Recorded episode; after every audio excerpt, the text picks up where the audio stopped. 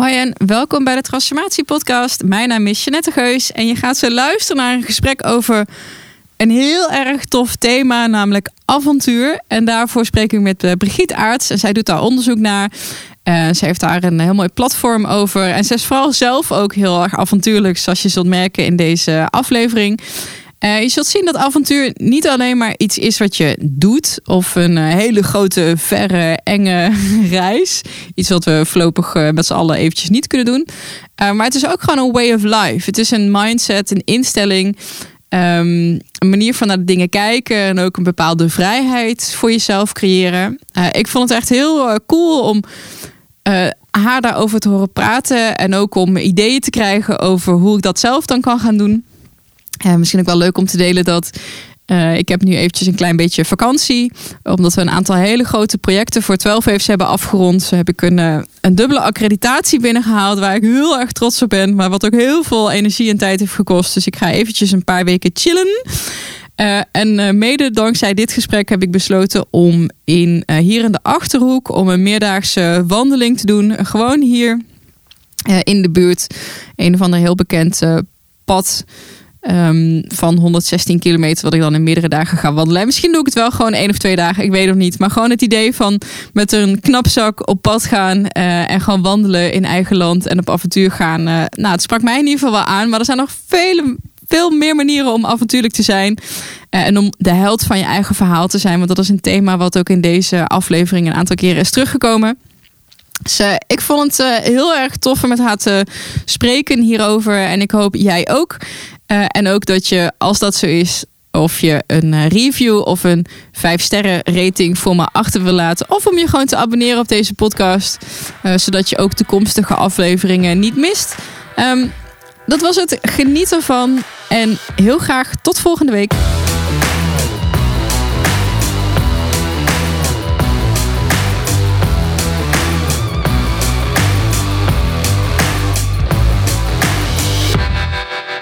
Oh, en dan zou ik bijna nog vergeten om te melden dat er een uh, tweetal events in de agenda weer staan. Het mag eindelijk weer.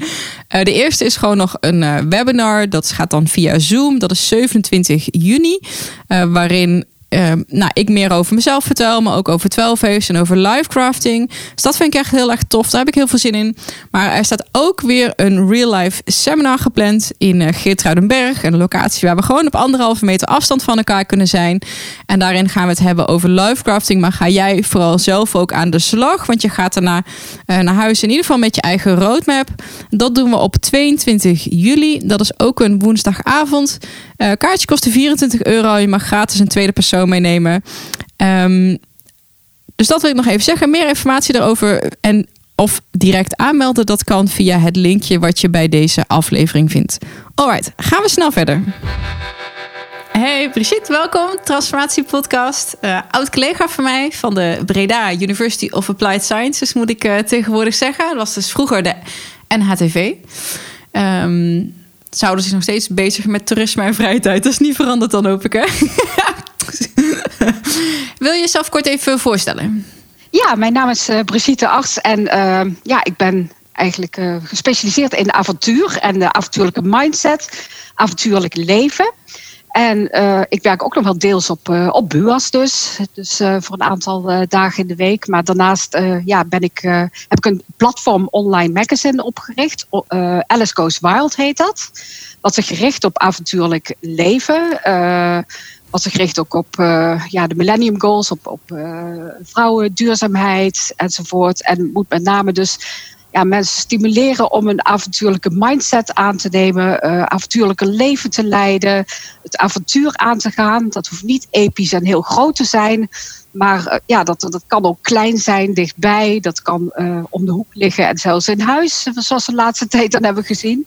Maar ja, dat is dus echt waar ik, waar ik nu op zit. En ja, ik, ik ben ook, uh, ik heb een academische achtergrond dus ook uh, hierin. Ik, ben, ik heb ook antropologie gestudeerd en uh, nou ja, ik, ik, ik, ben ook gefascineerd door alles wat dat avontuur te maken heeft. gaan we naar avonturen uh, conferenties. Dus er is, ja, er is ook gewoon heel veel informatie over die ik super interessant vind. Dus ik, ik lees en ik beleef alles wat los en vast zit. En daarnaast heb ik dus mijn, mijn platform eigenlijk. Ja. Als buitenstaander denk je, huh, onderzoek over avontuur, platform over avontuur. Volgens mij is dat voor heel veel mensen iets nieuws. Um, ja. Laten we daar eens mee beginnen. waarom is er eigenlijk überhaupt onderzoek naar avontuur of een platform over avontuur nodig? Ja, nou, het is, uh, je merkt dat er op dit moment heel veel belangstelling is voor avontuur. Dat is ook wel iets van onze samenleving. Uh, we leven in een samenleving waar avontuur heel belangrijk is, waar de waarde avontuurlijk zijn ook belangrijk is. Je merkt het ook in de reclames van ook ja, een, nummer als Renegade, wat een avontuurlijke muziekstuk is, dat wordt gebruikt bij de verkoop van de Jeep. Uh, ja, kleding wordt aangeprijsd als avontuurlijk. Dus mensen willen avontuurlijk zijn. Uh, maar dat niet alleen. Uh, avontuur is ook wel het willen ontsnappen uit de, de, werkelijkheid. Dus de sleur van alle dag. We leven in een samenleving waar heel veel controle is, waar heel veel. Ja, waar je eigenlijk altijd bezig bent met plannen en routine. En uh, mensen willen daar af en toe wel eens uitstappen. Die willen uit het leven, die willen uit, uit, uit dat leventje van alle dag stappen en dingen meemaken. En uh, ja, avontuur is iets, ja, het is eigenlijk een soort haast een abnormaal leven, een parallel leven. Wat je dan instapt. Waar je dus eigenlijk gewoon heel veel dingen kunt meemaken. Je kunt er dingen leren. Dus dat is eigenlijk een van de redenen waarom er ook ja, avontuur, over avontuur veel um, onderzoek wordt gedaan van wat is het nou eigenlijk? Waar hebben we het over? Wat ervaren mensen als je op avontuur gaat? Uh, ja, een woord als liminaliteit bijvoorbeeld, over de drempel gaan. Nou, dat is een woord wat heel vaak terugkomt. Van je gaat over de drempel naar een, naar een andere wereld, naar een abnormale wereld. Um, ja, waar, dingen, waar je dingen anders gaat zien, waar je dingen meemaakt. Dus dat zijn allemaal onderwerpen waar ja, wat onderzocht wordt, waarover gesproken wordt. Ook outdoor avontuur uh, hoort er natuurlijk bij. Avontuur in de andere culturen. En ja, eigenlijk ook gewoon steeds meer wat je hoort van avontuur ja, om de hoek. Uh, dingen die je meemaakt. Het avontuur van een eigen bedrijf starten zou je ook als een avontuur kunnen zien. Dus het is een heel breed begrip. En dat is vaak ook al meteen het probleem van hoe definieer je überhaupt avontuur? Ja, en dan zie ik ook meteen de link natuurlijk naar toerisme en vrije tijd. Uh, Want dat is natuurlijk bij uitstek iets waarom mensen op vakantie gaan. Voor even kennis maken met. Ja, niet alleen even een change of scenery, maar gewoon ook een ander soort leven, een ander soort mensen of mogelijk inderdaad uh, avonturen. Uh, waarom wordt dat dan nu losgekoppeld? Of, of, of, want ik begrijp dat het los van toerismeonderzoek, dus ook gewoon echt specifiek helemaal los rondom avontuur draait. Ja, precies. Nou, het, het uh, avontuur op zich is natuurlijk breder dan het toerisme. Dus het is inderdaad voor yeah. gedeelte is het toerisme. Het is een vorm van toerisme van de ene kant ook wel. Ik denk ook wel meest, de meeste, ja, het is de meest avontuurlijke vorm waarmee je meeste intensiteit beleeft, uh, meeste uit je comfortzone gaan. Dat gaat. Dat is dus ook een, een begrip wat heel veel uh, in verbinding staat met avontuur. Waarmee je dus dingen uh, doormaakt. wat, wat, dingen zijn lastig, er zijn uitdagingen. Nou, dat zijn allemaal kenmerken van avontuur. Dat kun je in toerisme kun je dat natuurlijk bij. Ja, sorry. Nee, nee, wat mij triggerde en wat je net zei, dat, dat liminal space. Dat, wat is een Nederlandse correcte term die je dan net gebruikte? Liminaal? Ja, dat, ja, liminaal zou je kunnen zeggen. Liminaal, het woord limin staat voor drempel. En uh, als je uit je comfortzone gaat, dan ga je eigenlijk over een drempel. En dan kom je dus in die andere space terecht. En liminal space komt dus eigenlijk van de antropologie. En dat is, een, uh, ja, dat is eigenlijk een, een, een, een ruimte, een, gebied uh, in leven of, of überhaupt. waarin dingen anders zijn dan dat ze normaal zijn. Een soort van betwixt en between. Yeah. Dus een, er gebeuren dingen anders. Je gaat anders naar dingen kijken. Uh, je beleeft dingen anders. Uh, je waarden worden op uh, worden proefgesteld. Je gewoontes zijn niet, werken niet meer zoals ze normaal werken. Dus daar heeft het mee te maken. En dat noem je liminaliteit. Dus het is een soort van, nou haast een soort van schemergebied. En het komt uit de antropologie, omdat het vroeger in verband werd gebracht met een rietenpassage. Dus als ja. bijvoorbeeld een, een jongen werd, uh, werd een man, een meisje werd vrouw. En dan sprak je over liminaliteit. Dus Ja. die liminaliteit, dat is een begrip wat dus ook is overgenomen in het hele denken over avontuur. Van je gaat eigenlijk van de ene fase naar de andere fase. Je komt in een, in een soort complexe tijd of een complex gebied kom je terecht. En ja, daar ontwikkel je jezelf ook. Dus, Ja, precies. Oh, oh, super. Er gaat echt zoveel eh, in mijn allemaal radertjes in mijn hoofd gaan. Even 100%. Ook omdat in, in de. Vanuit de hoek van de psychedelica bijvoorbeeld, is dat een term die je ook eh, terug hoort komen. leuk. Ehm, ja. Ja, want dat, dat is natuurlijk ook eenzelfde soort space, zeg maar. Dat, dat sch- schemergebied waarin je nog wel jezelf bent, maar eh, wel alles nieuw is, inderdaad. Ja. Je gaat een soort van drempel over. Maar volgens mij ook in ehm, stukken die ik heb gelezen rondom de, de dark nights, dus de depressieve of burn-out periodes. Ehm, daar komt dat, heb ik dat begrip ook wel eens terug zien eh, komen. Dus het is gewoon even ergens waar je helemaal blanco bent. Ja, ik kan me dat ook wel voorstellen. Want eh, ja, bijvoorbeeld het woord. Ja, ik, ik denk dat dat ook een soort avontuur is eigenlijk. Waar, waar je, wat je nu Ja. bespre- be- beschrijft. Ehm, als je kijkt bijvoorbeeld naar de huidige coronacrisis. Dat wordt dan ook wel gezien als een avontuur. Weet je wel, we gaan. eh, Een, een, het corona-avontuur is een woord wat wel wordt gebruikt. En eh, dat is ook niet voor niets. We zijn nu in een, een space terechtgekomen waarin alles zo anders is. En waar, je, waar de eh, vroegere gewoontes en eh, waarden allemaal beginnen te veranderen. En ja, waar je dus heel scherp wordt, heel veel dingen leert, heel veel dingen anders zijn. Dus daar valt het ook mee te vergelijken. Dus ja, in die zin zou je avontuur ook haast wel kunnen zien als een beetje ook een crisis oproepen bij jezelf. Ja, ik heb twee, Ja. twee vragen daarover. De eerste is, is avontuur altijd positief? Eh, want eh, dat wordt nu in alle voorbeelden die je gebruikt. een moment om te leren. eh, nou, alles wat je net ook zei over het liminal space. En wat is het effect van gewenning daarop? Hè, want Ja. Ja. Twee hele goede vragen trouwens. Eh, is het altijd positief? Nou, van oudsher was het nooit eh, positief. Het was iets wat je overkwam ook. Tegenwoordig is het van, we gaan het avontuur aan. Over het algemeen. Dus je gaat op avontuur. Of je zoekt vroeger- het op, bedoel je dat? Je zoekt het op, ja. Ja, precies. Je zoekt het avontuur op. En wil bewust, ja, je gaat de outdoors in en je wilt er bewust van leren. Je maakt interessante dingen mee. Dus je moet het eigenlijk zien als een positief verhaal wat je aangaat. Het staat ook heel dicht bij het woord verhaal, maar daar kan ik straks nog wel wat meer over zeggen. Ehm, vroeger had het veel negatievere connotatie. En het is natuurlijk nog steeds zo dat een avontuur je kan overvallen. Dus bij corona-avontuur is dat ook wel het geval. Dus, maar Ja, en is het dan nog een avontuur? Ja. is het dan nog een avontuur? Ja, Ja. ja. ja, Nee, dat, dat is natuurlijk de vraag. En eh, op dit moment, het woord avontuur is door de eeuwen heen ook heel erg veranderd. Het komt eigenlijk van een Frans woord uit de 13e eeuw. Van dingen die je overkomen. En het heeft zich ontwikkeld. Het heeft met ontdekkingsreizen te maken gehad. Met eh, ridders. Met, eh, en tegenwoordig is het heeft een heel positief begrip. Van je gaat op avontuur. Wat veel met, met toerisme en eh, met reizen in, ehm, eh, wordt het in verbinding gebracht. Maar dus nu is het vooral positief. Maar het hoeft niet altijd positief te zijn. En de tweede vraag was over gewenningen. Ja, vond ik, vind ik ook een hele leuke vraag. Want ehm, ja, eigenlijk, ja, avontuur heeft wel een paar kenmerken. En één daarvan is dat het nieuw moet zijn en anders moet zijn. En als je iets twee keer meemaakt, dan is het eigenlijk niet meer een avontuur. Dus ehm, ja, eigenlijk begin je ook redelijk klein met avonturen, om het zo maar te zeggen. En je begint nooit met, stel dat je bijvoorbeeld een berg wil beklimmen. Dan ga je niet beginnen met, met eh, K2 bijvoorbeeld. Dan ga je klein beginnen. Daar wen je eerst aan. En dan vervolgens ga je een volgende stap nemen. En een volgende stap. Dus zo groei je eigenlijk ook in dat avontuur.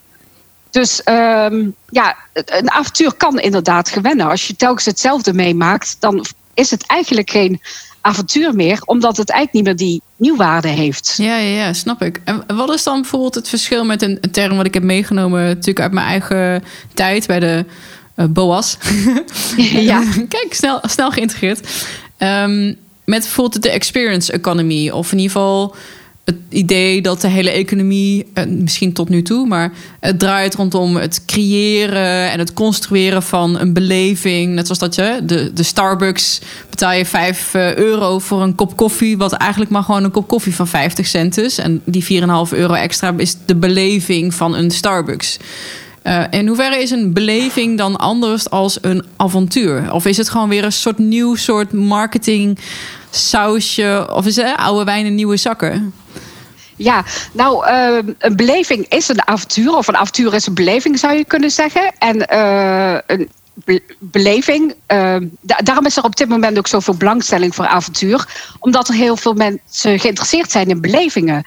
Uh, je wilt dingen meemaken, je wilt het verhaal kunnen vertellen, je wilt uh, zintuigelijk geprikkeld worden.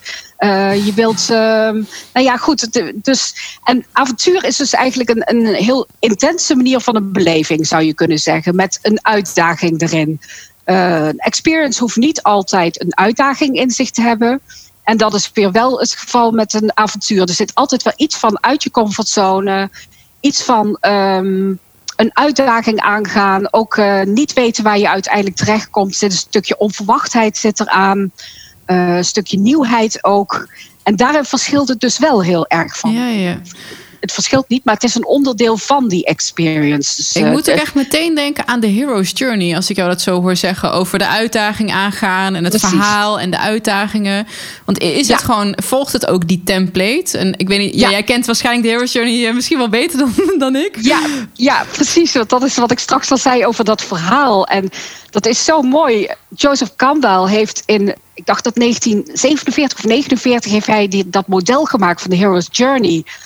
En hij beschrijft er eigenlijk een avontuur. Maar wat hij eigenlijk doet in eerste instantie is hij, hij heeft de hele wereld heeft hij overgereisd en is op zoek gegaan naar het archetypische verhaal, wat overal over de hele wereld wordt gebruikt. En dat is het verhaal dat je uh, dat de held gaat uit, die krijgt een call to adventure, zo heet het ook. Die, dus die krijgt, wordt opgeroepen tot avontuur gaat vervolgens de drempel over. Dus dan krijg je ook die liminaliteit, de limit. Oh, ja, ja. Uh, dan vervolgens komt hij dus in een andere wereld terecht... waarin je continu wordt, wordt uitgedaagd. Een parallelwereld eigenlijk. Uh, hij heeft het dan over draken en de abyss... en nou, de mentoren die je tegenkomt. Maar je kunt de parallel ook hiermee dus heel goed trekken... met de echte wereld. Nou, daar leer je heel veel... Daar transformeer je... En dan uiteindelijk, ja, je, je verliest dingen, je wint dingen. En dan uiteindelijk kom je uh, weer terug naar je normale le leven. En daar denk je terug op wat je hebt meegemaakt. En uh, ja, op die manier kun je dus ook die hele transformatie die je hebt meegemaakt, kun je eigen maken. En dat, dat komt dan door, eigenlijk door het nadenken achteraf van wat heb ik allemaal meegemaakt. Dus die hele Hero's Journey, ja, die kun je rechtstreeks verbinden aan wat een avontuur is. Het is gewoon een avontuur. Uh, ja, je zou het ook een verhaal kunnen noemen. Een avontuur is, is meestal wat, wat heftiger en onvoorspelbaarder. En uh, ja, het woord risico wordt er vaak bij gebruikt. Gevaar wordt er vaak bij gebruikt bij een avontuur. Um, wat trouwens wel steeds minder het geval is in de realiteit hoor. Want niemand wil nog gevaren meemaken. Maar het heeft dezelfde mechanismes als, uh, mechanisme als de Hero's Journey. En ja, wat ik echt super fascinerend vind, is dat wij gebruiken die template, dus het heldenverhaal, ook in onze leiderschapstraining die we met 12 heeft geven. En wat ik had begrepen is dat um, die, die template dus ook één op één ge, ge, gebruikt kan worden voor gedragsverandering bij mensen. Uh, ik weet niet zeker of dat Campbell zijn opzet was of een van de andere auteurs die daar uh, bekend mee is geworden. Maar uh, niet alleen zeg maar, een template van het meest enticing verhaal, zeg maar. Wat we als mens gewoon leuk vinden om. maar ook als je kijkt naar hoe veranderen wij, is er ook altijd eerst. We zijn eerst in de comfortzone, dan komt er die call to adventure dus. En daar ga je in die, eh, nou, de abyss, de kloof. Ik denk ook echt dat je die in moet. Ik zeg het altijd met de trainingen. Iedereen wil er eigenlijk zo snel mogelijk vanaf, overheen, weet je wel, doorheen. Denk, nee, nee, nee, je moet er juist in. Tenminste, als je als mens wil groeien en aan de andere kant eruit wil klimmen, zeg maar, als de betere persoon die je graag wil zijn, dan moet je denk ik al die uitdagingen, obstakels, uh, moeilijkheden, maar ook die mentoren uh, juist op gaan zoeken. Um, ja, precies. Ja, ja, ja. ja. Ja, en, dat is ook het verschil dan weer met de experience economy. Daar gaat het veel meer om het creëren van uh, leuke herinneringen. En wat die Pine en Gilmore nu zeggen is van we gaan nu naar een transformatie-economie. Waarin mensen ook daadwerkelijk willen groeien, willen veranderen, impact willen maken op zichzelf, impact willen maken op anderen, op de omgeving. Ze willen goede dingen doen voor een omgeving. Dus het is ook weer een volgende stap is het in wat mensen willen. Wat jij ook zegt van nou, uh, je transformeert ook inderdaad op deze manier. Dus door dat te beleven, door moeilijke dingen, door uitdagingen, door intensiteit aan te gaan. Uh, daardoor verander je niet. En niet zozeer door lekker gelukkig uh, in het zonnetje onder de appelboom te gaan liggen. Dat, dat verandert je niet zozeer. Dan ga je wel nadenken. Maar juist in beweging leer je heel veel. En juist door, uh, ja, het is een soort spelhaas waar je doorheen gaat. Met, met, waar je tegenover een aantal heel moeilijke schaakstukken staat, om het zo maar te zeggen. Die je elk, op elke manier moet je die uitdagen. En dat verandert je toch. Dus je merkt van, nou, dit werkt wel voor mij, dit niet. Dat is net die hele andere, die liminaliteit, die parallelwereld, dat abnormale. Die wereld waar je in terechtkomt, daar verander je. En niet zozeer op in je veilige plek waar je vandaan komt en, en waar je uiteindelijk terugkeert. Wel veranderd terugkeert, dus in het geval van de, van de reis van de held. Maar uh, ja, daar, daar, daar gebeurde het dus, in dat abnormale. Ja, ja, precies. En wat zijn, weet je, of misschien weet je dat, wat de voorwaarden daarvoor zijn? Want ik, eh, zoals wij er nu over spreken, en ik kan me voorstellen dat je in het moment dat het heel moeilijk is om al te zien, oh, ik ben op avontuur. Oh, er is even een obstakel. Laat ik daar eens even lachend over en eh, wat uh, dat aangaan. Meestal is het in het moment gewoon pijnlijk en lastig en moeilijk. En ik heb geen zin en ik kan het niet. En al die andere dingen die dan voorbij komen. Ja. Um, maar is het een voorwaarde dat je er ook op die manier instapt? Zo van met de intentie van, oké, ik ga hierin om iets van te leren. Of maakt dat eigenlijk voor het groeiproces niet uit hoe je erin stapt? Ja, ik vind dat dus heel veel uitmaken.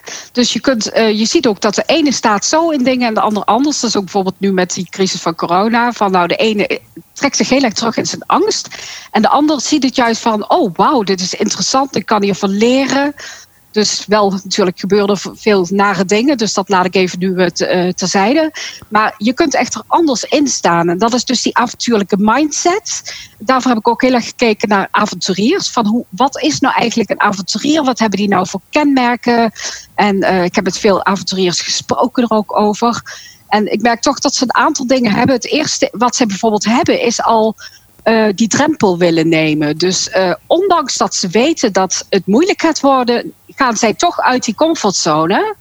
En uh, nou, ze, omdat ze weten dat, er, dat het een groter doel kan dienen, of omdat ze het interessant vinden om dat onverwachte over te gaan, dat ze grenzen over willen gaan. Uh, maar ook omdat ze weten dat in het begin misschien moeilijk is om die grens over te gaan. Dat noem je de doorstep mile in Noorwegen. Dus dat is eigenlijk die eerste mijl wat je in Noorwegen uh, loopt, uh, waarvan het altijd moeilijk zit. Van je zit lekker in je warme, cozy cabin in je hutje. En ja, dan moet je toch weer door die sneeuw gaan lopen. nou, die eerste mijl is heel moeilijk altijd. De doorstep mijl. Ik heb net weer begonnen met hardlopen. Ik moet meteen denken aan de eerste kilometer op een duurloop. Daar heb je ook nooit zin in. ja, precies. Ja, moet je dat even is jezelf erin zetten. Ja. Ja, maar dan kom je hetzelfde tegen. Het is echt even die eerste, dat eerste gedeelte waar je het meeste tegenop kijkt. Maar als je dat realiseert, dat als je eenmaal begint en dat dingen vaak toch wel vanzelf lopen, ja, dan heb je al een enorme winst eigenlijk. Dus dat is al heel belangrijk. Nou, en verder een aantal kenmerken wat, van die mindset is het, het positieve denken. Dus het zien van, nou, leuk, dit is geen probleem, maar een uitdaging. Dit is interessant eigenlijk. Hier kan ik iets van leren het uh, openstaan voor uh, nieuwe dingen. Dus uh, niet van het meteen oordelen van nou, dit is helemaal niets, dit is vervelend, dit, dit, hier kan ik helemaal niets mee. Dus dat is een kenmerk. Het ook door willen gaan. Dus ook een stukje doorzettingsvermogen. Ook al wordt het moeilijk, maar dan toch doorzetten. omdat je weet van nou, je leert erdoor. Het is misschien niet leuk nu, maar ja, het is, uiteindelijk levert mij dit meer op. Dus ook weer die, die long-term uh, view eigenlijk. Dat zijn allemaal kenmerken uh, wat ik terugzag bij, uh, bij, bij avonturiers. Dus, maar er zijn er nog veel meer hoor. Het gaat ook over teamgeest en, en, en dat soort dingen. Ja, wat dus, ik interessant vind dat je zei, is dat dat hebben van dat hogere doel of dat bigger purpose, dat dat dus wel bijdraagt aan het aan willen gaan van zo'n nou, niemand weet natuurlijk van tevoren hoe de eindstreep eruit ziet. Maar om de unknown tegemoet te treden. Kan je daar misschien nog wat over vertellen? Want hoe is dat voor zo'n avonturier, of in ieder geval de mensen die je hebt onderzocht? Is dat iets waar ze van tevoren dan echt hebben nagedacht? Of iets wat zich gaandeweg dan ontwikkelt? Um, nou, wat je wel ziet is, en daar herken ik mezelf dan ook wel in, is dat je hebt geluk voor de korte termijn en voor de lange termijn.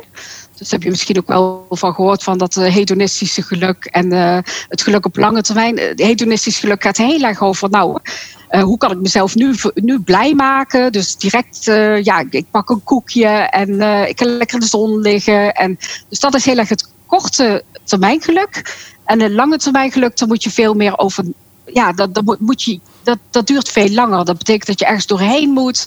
Je moet bijvoorbeeld heel lang studeren op een bepaald boek. Of je moet door dat avontuur heen. Maar uiteindelijk gaat jou dat iets opleveren. Dat gaat jouw persoonlijke groei opleveren. En dat is al eigenlijk door, door oude filosofen is dat verschil zo onderkend. Dat, uh, dat de korte termijn, natuurlijk is plezier is ook heel belangrijk in avontuur. Dat, dat lekker door de natuur lopen. En uh, eten van andere culturen, dat zit daar ook in. Maar uh, er is ook een stukje dat, dat uh, avontuur op langere termijn. Yeah. Dus dat, uh, dat zit er ook heel. Dat, en dat maakt dat, dat je ook kunt doorzetten. Het tweede is ook misschien wel dat je heel erg goed voor ogen hebt van waarom. Dus ja, de, de, why. Waarom doe ik dit precies? En als je dat voor ogen hebt, dat grote, eigenlijk die ster aan de horizon, die visie ja, dan, dan is het een stuk makkelijker. Als je daar telkens naar terug kunt keren, dat. Uh, ja, ik zou bijna willen dat iedereen voor zichzelf dat een keer gaat onderzoeken en opschrijven. Zo van, hé, hey, wat zijn mijn waarden nu eigenlijk? Weet je, waar streef ik naar in dit leven? Of uh, wat vind ik belangrijk? Dus als ik kijk naar mijn eigen uh, afgelopen paar jaar en de moeilijke dingen die ik heb gedaan, of dat nou als ondernemer was of in de uh, open relatie die ik heb als het in het moment echt heel kut is en heel stressvol en heel erg moeilijk of pijnlijk, is precies wat je zegt. Van oh ja, af en toe die check van maar wacht eens even, dit vrijheid vind ik belangrijk. Uh, en ik weet dat dit nu in het moment, ik weet dat dit uiteindelijk bij gaat dragen daaraan. Dus dat maakt het gewoon inderdaad uh, draaglijk. Maar ik merk dat heel veel mensen dat voor zichzelf gewoon eigenlijk helemaal niet weten. Ze van goh, weet je, wat vind ik nou belangrijk? Of uh, waar doe ik het allemaal voor? Waardoor het in het moment heel erg makkelijk is om dan maar voor die korte termijn dingen te gaan. Van oh ja, ja dit, dit, even, dit doet zeer, weet je wel. Dus dan maar niet. Ja. Um, ja.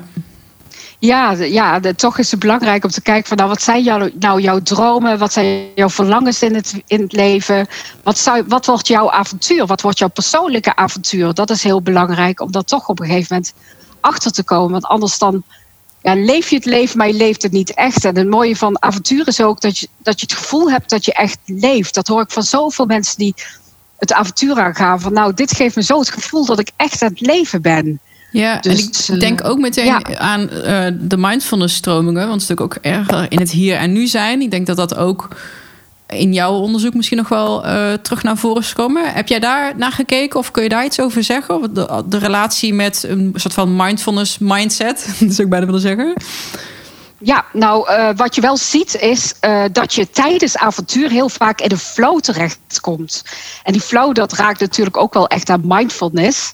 Uh, dat je, nou, stel je loopt door de, door, door de natuur en nou, je, ziet, je, je wordt helemaal die hebben een subliem uitzicht. En nou, de typische icoon, of de typische icoon eigenlijk van de avonturier is natuurlijk de man of vrouw die op de top van de berg staat en uitkijkt over de vlakte. En, en dat sublieme gevoel heeft. Nou, dat is, heeft, raakt zo ook die mindfulness, de, de, de flow van het in het nu zitten. En nou, je hoeft niet meer te ver achteruit te kijken, niet te ver vooruit, maar je zit zo in het moment en je wordt er eigenlijk zo rustig van. En dat is vaak een heel mooi moment tijdens een avontuur van ja, even die rust en die stilte. En dat is natuurlijk niet altijd zo, want je bent ook bezig met uitdagingen, moeilijke situaties, risico's nemen. Maar dat is iets wat een, een moment wat je ook heel vaak ziet binnen avonturen. Wat ook wel heel mooi is en ook heel veel, uh, heel veel plezier oplevert. Ja. En is het tot rust brengt. Is het in jou, of is jouw doel om gewoon zoveel mogelijk mensen dit te laten ervaren? Of heb je iets van dit zit gewoon inherent in ons. Iedereen streeft hiernaar. Dus, en, en in hoeverre is het ook context of cultuurgebonden?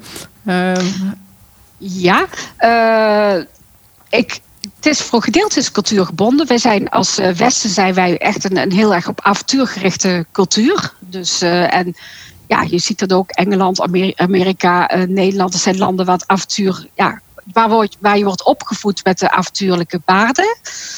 Um, er is gek genoeg is er ooit onderzoek gedaan naar een avontuurlijk DNA. Dat schijnt echt te zijn. Dus oh, het schijnt bij sommige mensen in het DNA te zitten.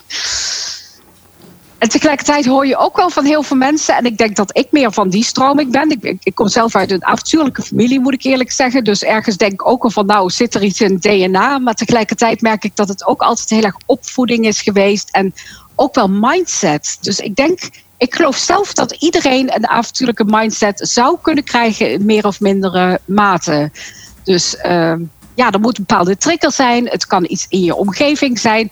Maar wat je bijvoorbeeld ook wel ziet, is dat ja, bijvoorbeeld vrouwen die, of mannen die dan hun hele leven of een halve leven niet zo heel avontuurlijk hebben geleefd. En dan gebeurt er iets. Dan is er een scheiding, ze verliezen hun baan. En ineens gaan zij dat avontuur aan. Dus dan is er toch een bepaalde trigger. Dus het zou kunnen zijn dat ze avontuurlijk uh, van zichzelf zijn, maar dat nooit hebben gezien. Maar het kan ook zo zijn dat ze denken van, oh, er is iets in mijn omgeving veranderd. En dit is een mooi moment om het avontuur aan te gaan. En hoe zou je het dan dus, uh, noemen als je het zelf niet labelt als avontuur, maar meer zo van. Uh, stel dat je na die situatie zit, dat je na 30 jaar huwelijk in één keer weer op eigen benen staat. Of na 20 jaar voor dezelfde baan. Weet je wel? Dus wat je net zei, er is een groot moment. Uh, je kan dat zien, oh, dat is uh, een nieuw avontuur wat mij voorstaat. Maar ik kan me ook zo was voorstellen dat een hele groep goed mensen denkt, nou, nieuw avontuur? nee, ik vind het gewoon kut wat er nu ja, gebeurt. Ja. Ja, dat is ook zo. En dat, dat, uh, dat mag er ook allemaal zijn. En dat gebeurde ook. Dus er zullen niet veel. Niet iedereen zal het roer omgooien en dan zeggen van nou, ik ga nu een jaar uh, iets anders doen. Of ik ga nu een eigen bedrijf beginnen. Of ik ga nu, nou, noem maar op wat het ook kan zijn. Dus er zijn voldoende mensen die dat ook niet doen. Maar er zijn dus ook mensen die dat wel doen. Dus er zijn echt wel, ja, toch best wel wat gevallen van mensen die om wat voor reden dan ook uh, het roer gaan omgooien. Omdat er ergens iets, een bepaalde crisis in hun leven is. Of een bepaalde transitiefase komen ze in terecht.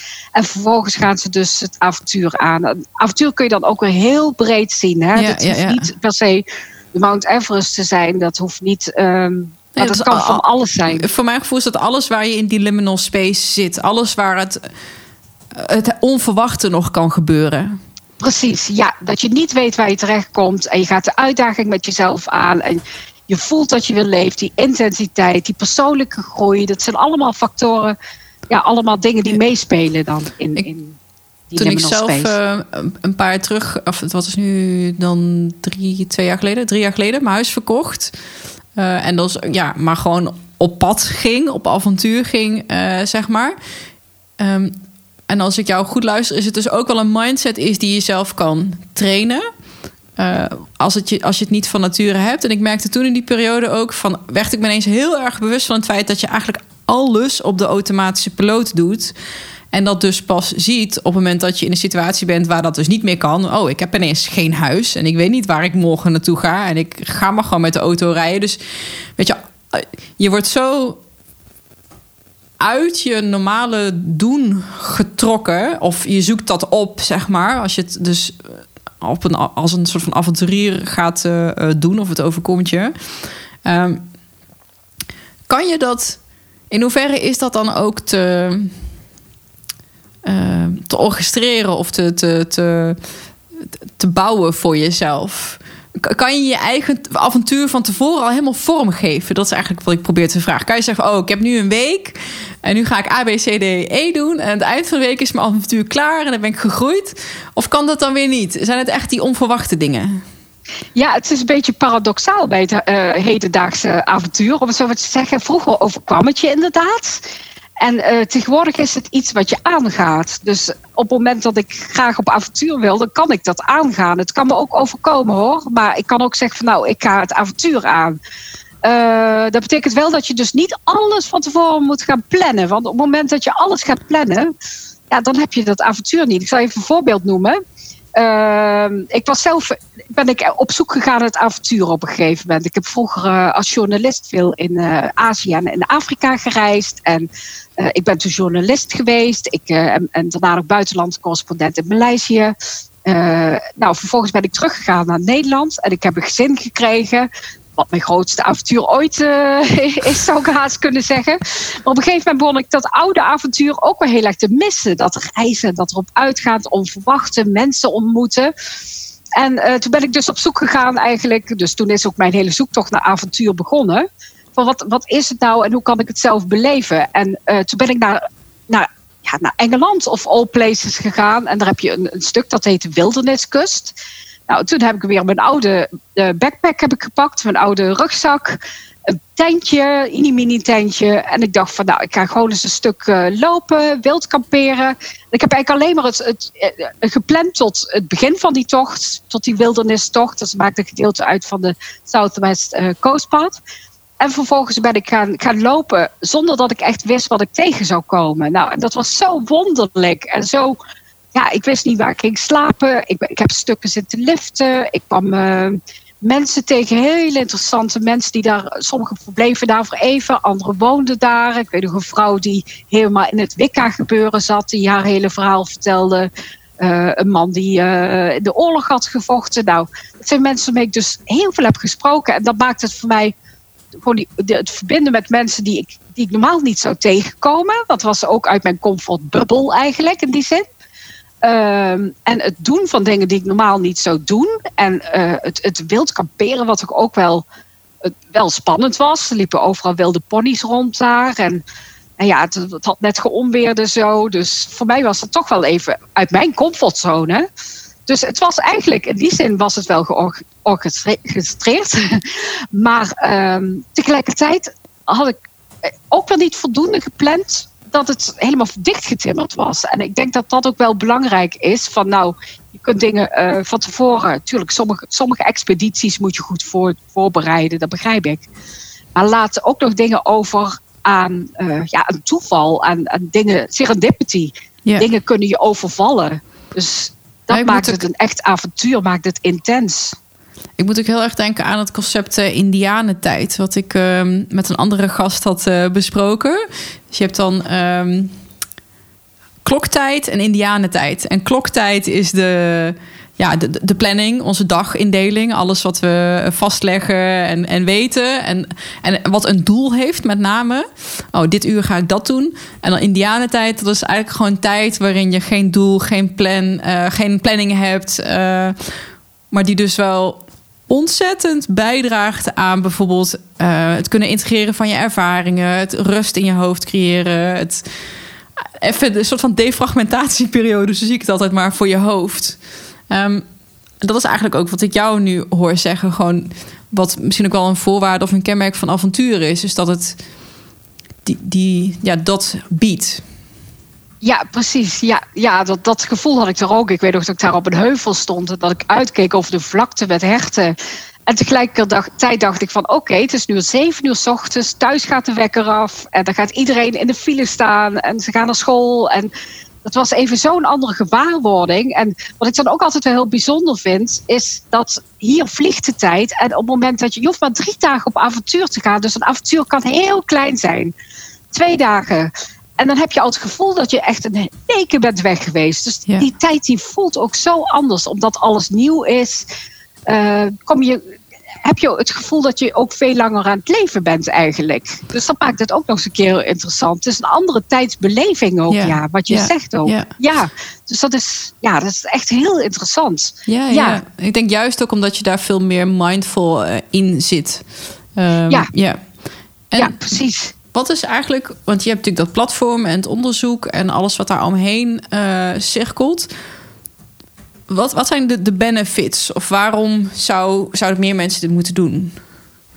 Uh, ja, juist omdat je er zoveel van, van leert. En kijk, ik zeg niet dat iedereen avontuurlijk moet zijn. Dus, maar ja, ik merk dat je als je het avontuur aangaat, word je ook avontuurlijker. Dus dat is op een of andere manier heel interessant ja, ik heb er ook eens bij een avontuurconferentie over gesproken. Een heel interessant proces. Dus door het avontuurlijke, uh, door het mee te maken, word je ook avontuurlijker op een of andere manier. Dus je gaat, wordt ook meer open, je gaat meer dingen zien, je durft eerder risico's aan te gaan, je volgende stap gaat makkelijker.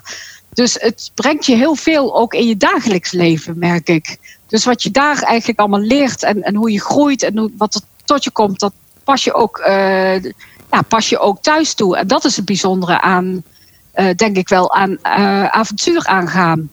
Dus dat, dat maakt het ook weer, ja, dat maakt het zo boeiend juist. Ja, het zijn juist denk, denk ik inderdaad... Ja, sorry.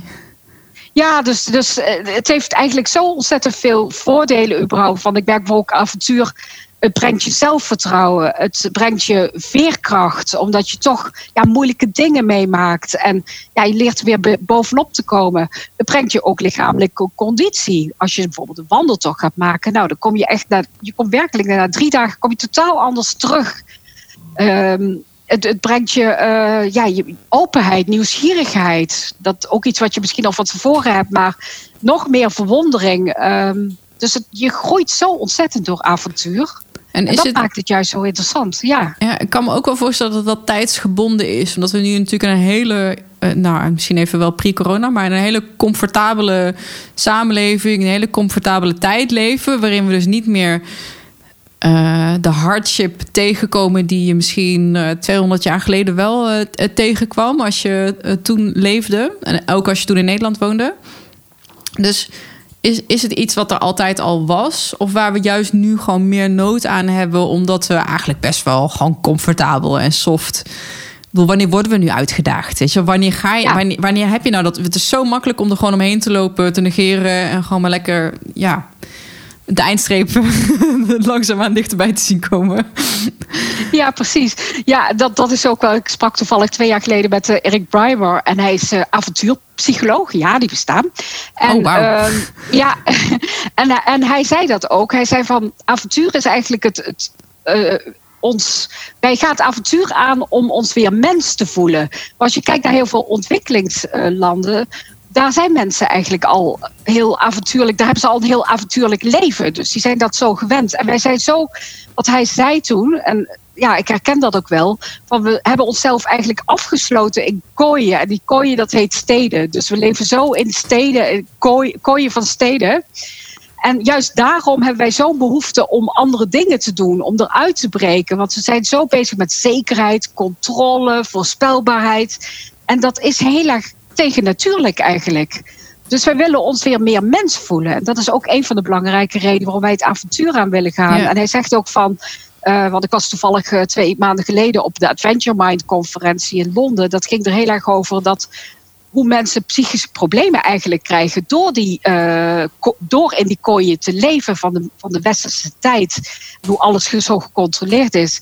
En hoe goed het ook is eigenlijk om het avontuur aan te gaan dat je daardoor ook inderdaad weerbaarheid krijgt en uh, veerkracht. En je gaat je gezonder voelen. Het is veel natuurlijker eigenlijk om op die manier te leven.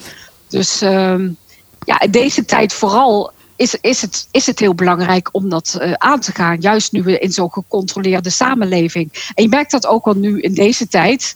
Nu iedereen dus in zijn eigen hokjes zit dat, dat mensen willen er ook. Die worden rusteloos, willen erop uitbreken. Dus dat zit toch op een of andere manier heel erg in onze natuur. Om ja, die controle, om je daarvan los te wringen en andere dingen te willen doen. Dat, dat is veel natuurlijker voor ons. Ja, ja ik kan me wel, wel, wel kan me wel voorstellen dat het ook spannend is. Want het is ook een soort van rebelsheid of recalcitrantheid. Je af willen zetten tegen, juist tegen dan die kooi of zo... waar, waar, waar je dan als samenleving of als persoon eh, in zit. Uh, misschien is dat ook wel niet, maar zeg van ja, risico, weet je wel, oh, spannend en moeilijk en uitdagend. En misschien. Uh, ik kan me echt wel voorstellen dat je dat of echt heel erg leuk vindt, of echt totaal niet. ja. ja. Ja, dat klopt ook. En dat blijkt ook wel uit de psychologie dat sommige mensen vinden het echt heel moeilijk. Die houden heel erg vast aan het bestaande. Dus die groep die is er ook echt wel. Dus het is ook niet dat iedereen, uh, ja, dat praat ik mezelf eigenlijk een beetje tegen met wat ik straks heb gezegd natuurlijk. Dat spreek ik mezelf tegen. Maar uh, het is niet dat iedereen van nature heel avontuurlijk is. Dus ja, uh, ja. Maar wij als mens hebben het, ja, die, die hardship en die uitdaging draagt al bij aan de groei. Ja, ja, en wat ik ook al heb gehoord is, als je kijkt gewoon vanuit de geschiedenis, je had mensen die ja, vroeger, weet je, heel vroeger toen met jagers en verzamelaars, je had mensen nodig die, het, die in het dorp moesten blijven of in het gehuchtje moesten blijven en op de zekerheid moesten passen. En je had de mensen die erop uit moesten gaan naar de andere kant van de berg, moesten kijken of er daar een betere toekomst lag. Dus dat, die, dat mechanisme zit er ook wel een beetje in. Dus het, er is ook helemaal niets mis met mensen die uh, zekerheid uh, zoeken, uh, veiligheid ik kan me dat ook heel goed voorstellen. Dus, ja. En um, het is ook niet dat iedereen avontuurlijk moet zijn, maar ja, het is meer een plei, pleidooi van nou, probeer het eens. En, en kijk wat het je oplevert. En vaak door het te doen, ga je daar ook weer anders tegenaan kijken. Er zijn, dus, er zijn twee thema's die ik heel graag met je wil bespreken. En de eerste heeft te maken met de relatie tot natuur. Want ik hoor je ook heel erg duidelijk zeggen, hè, naar buiten gaan. En ook uh, de, stad uitgaan, zeg maar, die kooi uitgaan. Is de natuur daar ook een randvoorwaarde voor? Of kan je dat ook thuis in je stad doen of in je huis doen? Want thuis is natuurlijk alles gewoon en daar ben je alles gewend. Dus hoe doe je dat dan? Nou, ik heb toevallig met mijn platform Alice Goes Wild... heb ik uh, de de 21 Day Challenge ben ik aangegaan. En uh, daarmee heb ik dus mensen uitgedaagd om dingen te doen in je eigen huis die niet gewoon zijn. Dus dat zijn eigenlijk vaak heel simpele dingen. Uh, kamperen in je tuin. Uh, doe dat maar eens een nacht in je eentje. Uh, kijk eens een totaal andere film, Japanse anime-film bijvoorbeeld. Ik heb zelf heb ik nog de virtuele Vaalserberg beklommen via de trap. Dus dan ben ik gewoon via de trap ben ik die, die lengte van of de hoogte van de berg gaan beklimmen. Dat bestaat? Hoe werkt dat? Vertel mij eens dat. Nou, ja, in feite heb ik opgemeten hoe, hoe groot die, die, die Vaalserberg was. En uh, hoe, wat de lengte is van mijn trap. En uiteindelijk heb ik dus die lengte heb ik gewoon geklommen, op en neer geklommen. Oh, dus dat was zie, gewoon een beetje. Ik zie zo, net als weet je, in de sportschool heb je toch van die um, uh, spinningfietsen met van die schermen eromheen. Dat je kan doen alsof je een of andere kool aan het fietsen bent in de Alpen of zo. Heb je dat wel eens gezien? Ja. Sommige, sommige, van die sportscholen hebben dat. Dan zit je op de fiets en dan heb je zo'n scherm voor je. En dan is het net of je een of andere hele beroemde route aan het uh, fietsen bent. En soms hebben ze dus ook met schermen aan de zijkant. Alsof je een soort van. Dus ik zag jou met je trap, zo'n iPad op de muur geplakt. Want nou, ik ga net zo ja. de trap op en aflopen tot ik boven ben. Nou, het zou misschien wel een hele toffe app zijn om te ontwikkelen als het nog niet bestaat. Maar... Ja, precies. Ja, ja, als je op dat moment staat het natuurlijk heel erg gebonden aan eh, ons huis. Dus je mocht het huis niet uit. En dan is het wel interessant om te denken van nou, wat kun je allemaal binnenshuis doen wat net buiten jouw comfortzone is. En dat kan van alles zijn. Dat kan een heel raar recept zijn. Dat kan, nou, dat kan een film zijn. Het kan, dus het kan heel ver uh, gaan eigenlijk. Ja. Dus, maar ik geloof ook heel erg dat je niet altijd ver weg hoeft te gaan om, voor avonturen. Dus avontuur kan in je eigen stad. Uh, ja, je kunt bijvoorbeeld ook als je gaat, stel je gaat inderdaad naar bos toe, dan zou je ook kunnen kiezen om te gaan dwalen. Wij hebben hier bijvoorbeeld in Breda het Masbos. Nou, ik ga wel dwalen en dan ben ik echt de weg kwijt. Nou, dat is best interessant. Of ik ga wel zo net na schemertijd, als het echt wat donker wordt. dan heb je een heel ander soort bos eigenlijk wel. Dus allemaal van dat soort kleine dingen kun je veranderen om het net wat avontuurlijker te maken. Net jezelf weer uit je comfortzone te halen. Grappig hè, want dus, uh, als ik, de, de, kinderen weten dat. En toen je dat dwalen zei, dacht ik, oh ja, ik vroeger, volgens mij was ik zes of zeven of echt, nou ja, jonger dan tien. Ging je verdwalen. Gewoon in de wijk. Je gewoon lopen totdat je de weg niet maar. En dat was dan. Nou, je wist altijd de weg terug naar huis wil. Maar dat was gewoon iets wat je dan ging doen. Uh, basically ja. is dat wat we dus gewoon als volwassenen nu meer moeten gaan doen. Ja, eigenlijk wel. Nou, sowieso is, is avontuur gaat ook heel erg over spelen. Dus uh, het spel weer aangaan, dingen proberen. Um, nou, het, het abnormale eigenlijk. Eigenlijk zeg ik wel van nou, avontuur is het, het, de wereld van het, het on, van het ja, alles wat on is, van uh, het, het, het, onbeschaafd, het on, on uh, voorspelbare, het on, weet je, alles kun je verzinnen. Dus het is eigenlijk een beetje de abnormale wereld, om het zo maar te zeggen. En daar hoort spel ook bij. Dus het, het aangaan van spel, van grappige dingen. Eh, je mag fouten maken. Nou, van fouten leer je. Je mag blunders begaan. Je mag er als een idioot uitzien. Dat is allemaal oké als, je, als je avonturier bent. Het hoeft niet. Het is geen kwestie van jezelf hoog houden. En het is een beetje ouderwets avontuur om echt ook die held uit te hangen. Dus het moderne avontuur gaat wat mij betreft ook juist over die imperfectie aangaan. En daar ook ja, het maakt niet uit. Je mag kwetsbaar zijn, je mag imperfect zijn, je mag fouten maken, speels zijn. Ehm, ja, dingen uitproberen. En eh, het lukt misschien niet, maar dat maakt allemaal niet uit. Ja, ja, ja. Dat maakt het juist zo leuk. En dat is net waar je van leert. Ja. ja. Dus en de, het, nou, een heel interessant thema denk ik ook. Want dit gaat heel erg over naar buiten. Um, avontuur in de buitenwereld. Ik weet niet of jij daarna gekeken hebt of dat het jouw interesse heeft. Maar zou je ook kunnen zeggen van ik ga op avontuur de weg naar binnen. Dus juist meer naar binnen kijken. Uh, in meditatie of wat voor oefeningen, wat dan ook. Is dat, is dat een, een onderzoeksrichting die, zich daar, die daarnaar kijkt? Of heb, weet je, kan je daar wat over zeggen? Ja, ik weet wel dat een bekende reisschrijver, ik kom even niet op zijn naam, maar die heeft altijd heel veel geschreven over avonturen in Japan en, en andere landen. En die is uiteindelijk, eh, zegt hij dus van ja, je kunt het avontuur ook in jezelf zoeken. Ja. Met uh, meditatie en met bepaalde soorten yoga bijvoorbeeld. En uh, dus op die manier ja, een reis in jezelf. uiteindelijk is ook, denk ik, elke reis die je buiten jezelf maakt, is ook een innerlijke reis. Dat komt er wel altijd in terug hoor. je maakt dan een reis door wat dan ook. Maar die innerlijke reis die zit er altijd aan verbonden. En dat is net dat aspect ook van transformatie. Uh, wat, het, wat het juist ook zo interessant uh, is. En um, ja, avontuur in jezelf, dat, dat kan dus ook. Ja, ja, zo zou je het kunnen verwoorden. De avontuur wordt wel vaak in uh, in verband gebracht met, met actie en beweging. Maar er zit altijd wel ook die innerlijke reis aan vast. Ja, die zit er wel vast. Ja, want als het ging over in die liminal space ook die confrontatie uitgaan. Je zou in principe zeggen, ja, ik ken zoveel mensen die gewoon niet stil kunnen zitten, niet alleen kunnen zijn. Uh, en dat überhaupt ook nooit doen. Voor hun is dat al een avontuur op zich. Zo, nou, ik ga nu maar eens even 24 uur noemen, of uh, twee uur zitten, niks doen. En alleen zijn met je eigen gedachten. En ook die confrontatie dan maar gewoon nemen zoals het is. En je, dat is ook al, maar dat, daar, daarvoor ga je niet naar buiten of uh, nee. gaan wandelen of zo. Nee, en dat is het weer het leuke wat je zegt van uh, wat is abnormaal voor jou? Van, ik ben zelf bijvoorbeeld iemand die heel erg rusteloos is en altijd wel wil bewegen. En voor mij zou dat dan inderdaad betekenen dat het dan dat zoiets zou echt een avontuur zijn voor mij. Omdat dat iets is wat, wat voor mij weer heel erg moeilijk is en wat voor mij abnormaal is. Omdat ik, ik merk dat ik rustig word door beweging. En uh, ja, ik, ik heb ook wel eens geprobeerd te mediteren. Maar eh, voor mij is dat heel erg lastig. En voor mij is dat dus wel een avontuur om zoiets te doen. En ik heb ook als gedacht om vijf dagen in zo'n klooster te gaan waar je stil moet zijn. Nou, dat lijkt me, dat, dat is mijn uitdaging. Dus oh uh, ook, ook als je al veel avonturen hebt beleefd, dan kan in zoiets nog je, eh, je uitdaging zitten. Ja, precies. Ja. Nou, ik zou bijna willen zeggen, kom uh, volgend jaar uh, de Vision Quest bij ons doen.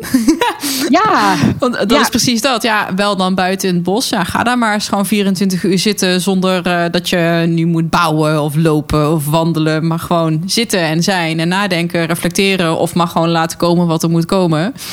Ja. dat is natuurlijk ook één groot avontuur. Maar dat is echt een innerlijke reis. En niet zozeer dan, hè, ik ga op pad. Um, en iets overwinnen of beklimmen of bekijken.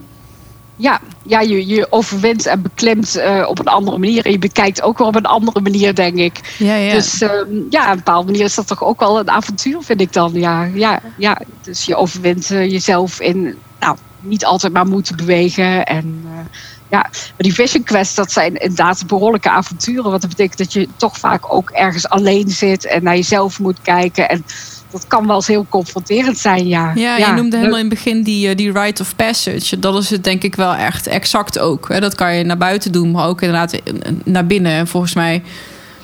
Uh, als je kijkt naar inheemse volkeren, zijn dat ook gewoon twee methoden. De een zegt ga drie dagen jagen en kom maar terug en dan ben je een man of zo. Weet je, dan word je op pad gestuurd met een, uh, uh, een missie. Of ga maar een paar dagen daar in een grot zitten stilzitten tot je, je man bent geworden. Dus het lijkt wel alsof het twee methoden zijn om uiteindelijk toch wel dezelfde soort inzicht of kennis of uh, vooral zelfinzicht lijkt me. Um, ja, precies. Ja, ja, ja, ik denk dat inderdaad ook wel dat dat abnormale weer opzoeken. Ja. Dus het, het, wat het buiten je routine gewoontes, uh, dagelijks leven, de sleur van uh, alle dag. En als je daar buiten treedt, hoe dan ook, ja, dan zit je toch, toch in dat avontuur of in, dat, in, in die liminal space of uh, parallelwereld of het abnormale, of hoe je het ook dan noemt. En, en daar zit, uh, ja, daar, daar vind je dingen. Daar, daar, is je, daar is je uitdaging toch wel op een bepaalde manier. En daar leer je ook, ja. ja. En wat is het avontuur wat uh, bij jou nu op de horizon opkomt? Wat, wat, wat, staat, wat ga jij doen? Wat is jouw grote ding nu? Nu op dit moment? Ja. Uh, nou, ik denk dat... Ja, het klinkt heel vreemd, maar mijn grote avontuur op dit moment is mijn platform. Dus Alice Goes Wild. Uh, van tevoren wist ik nog niet zo heel veel over social media bijvoorbeeld. En ik heb het platform in januari uh, opgezet. En ja, ik moest me dus alles eigen maken van nou, hoe werkt dat nou? Hoe, hoe zet je nou een online magazine op? Uh, hoe werkt dat op social media? En ja, cursussen moeten volgen, uitdagingen moeten aangaan. Dus om dat groot te maken als, als een echt volwaardig online magazine op het gebied van avontuurlijk leven. Nou, dat is denk ik wel de, de uitdaging die ik op dit moment uh, zie. En daar ben ik ook cursussen aan aan het hangen, avontuurlijk schrijven, omdat ik natuurlijk zelf journalist ben geweest. En ook een soort van adventure quest in, in die zin. Uh, ook uh, een vision quest, maar dan op het gebied van avontuur. Nou, en dan, ja, uiteindelijk uh, vind ik het. Ik, ik ben nu al vaker spreker dan bij organisaties en uh, op, op, op avontuurconferenties. Maar dat zou ik nog veel verder willen uitbouwen. Dus ja, eigenlijk gewoon mezelf nog veel meer neerzetten als uh, de avontuurexpert van Nederland. Ja. ja. dus dat vind ik heel erg leuk. En dat is voor mij echt op dit moment wel mijn avontuur. Dus ja, dus, en ja, daarbuiten is het. Um, ja, ik ga klei, veel kleine dingen aan. Ik wil nog, nog een keer naar Schotland. Naar ja, IJsland ben ik pas geleden dan geweest. Maar dat soort dingen eigenlijk. Ik heb heel veel in andere culturen gezeten. Dus ik denk, ja, op dit moment zit mijn echte avontuur vooral met, met het, het, het uh, outdoor, het wildernis, denk ik. En dus met, met mijn ondernemerschap. Dus met, of vooral met mezelf neerzetten als, uh, als expert eigenlijk. Ja. Ja, ja heel herkenbaar. Het ondernemersavontuur uh, is ook gewoon een ding. Ja. Absoluut. Ja, dat, ja, ja, precies. Ja, ja, en ook wel heel erg leuk om te doen. En ook onvoorspelbaar. En nou, drie maanden geleden wist ik nog niet welke richting dit op zou gaan. En ja, dan is het toch leuk om, om te zien hoe ver je al hebt ontwikkeld. En hoeveel mensen er aanhaken. En ja, je hebt ook geen idee waar je staat over een jaar. Dus dat, dat is echt wat mij betreft ook een enorme avontuur, maar ook wel heel erg leuk. Ja. Ja. Hoe, hoe, zie jij, denk je, als je kijkt naar nou, de zomer uh, komt eraan en mensen moeten hun uh, vrije tijd gaan besteden? Ja, het zal nog wel even duren voordat we weer massaal, denk ik, uh, de hele wereld over kunnen gaan reizen. en ik hoor je natuurlijk al een paar keer zeggen: IJsland, Engeland, wildernis en natuur. Maar um, kan dat allemaal ook gewoon in Nederland of in je achtertuin?